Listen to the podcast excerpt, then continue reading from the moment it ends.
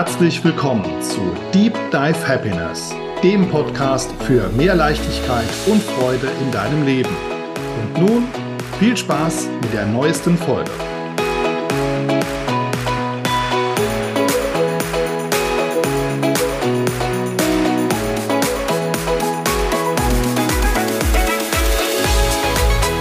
Hallo und schön, dass du dir wieder die Zeit nimmst, meinen Podcast zu hören.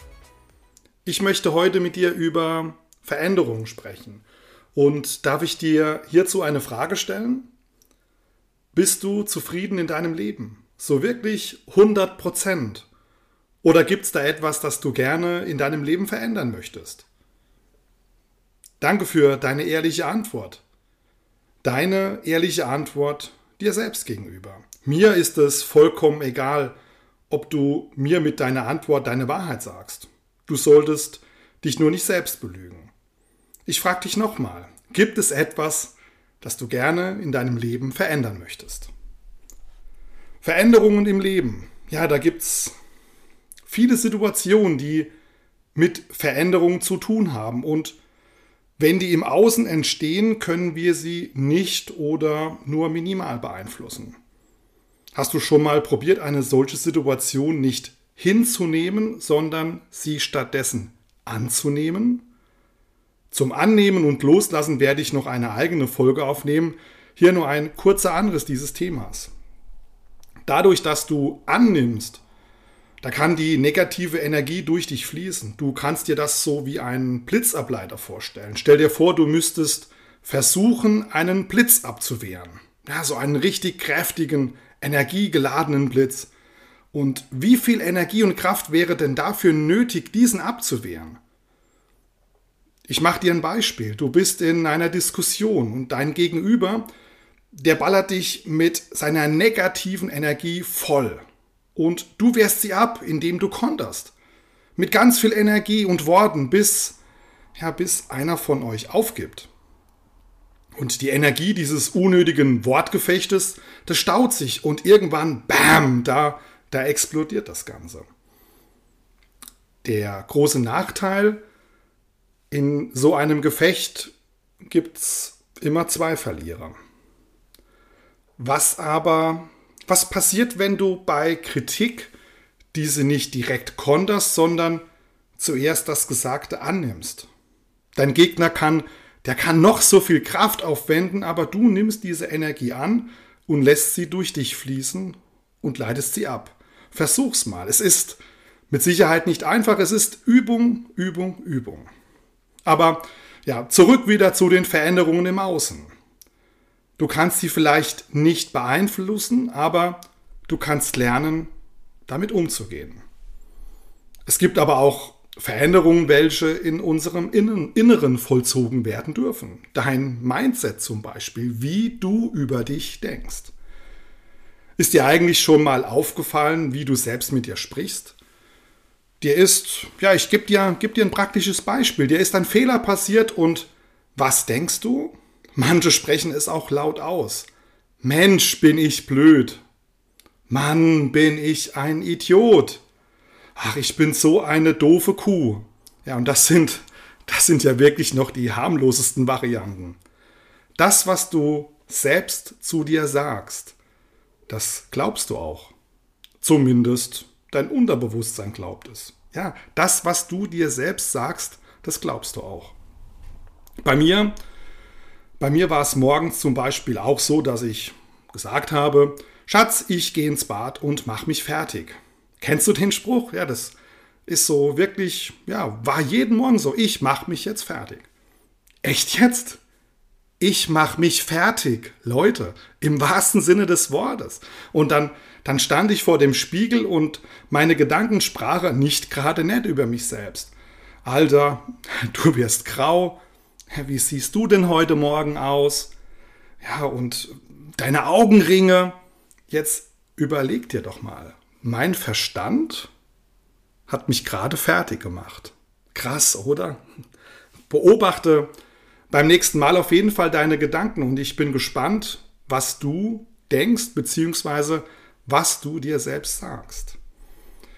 Das Ich mache mich fertig, habe ich dann in ein Ich mache mich startklar verändert. Du kannst auch ein Ich bin blöd zum Beispiel durch ein Ich bin der Hammer ersetzen. Versuch's einfach mal, achte mal auf deine Worte, verändere deine Sprache, vor allem die mit dir selbst. Denn es gibt so ein schönes Sprichwort, veränderst du deine Gedanken, veränderst du alles. Ich wiederhole es nochmal und lass es für dich etwas sacken. Veränderst du deine Gedanken, veränderst du alles.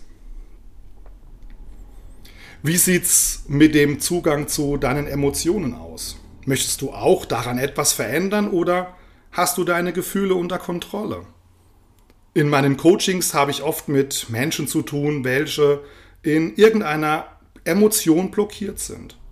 Wir versuchen dann gemeinsam diese Blockade aufzulösen und durchbrechen dabei alte Muster.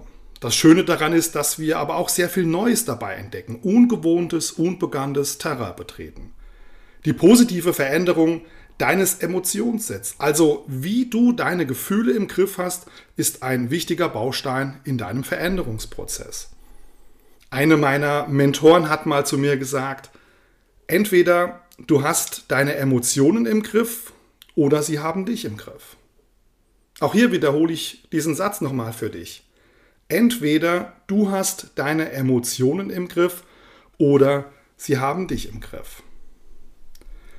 Ja, Veränderung ist wirklich so ein weitreichendes Thema, worüber ich noch stundenlang mit dir sprechen könnte. Ich möchte dir aber nicht deine wichtige Lebenszeit stehlen, sondern mit meinen Impulsen etwas mitgeben.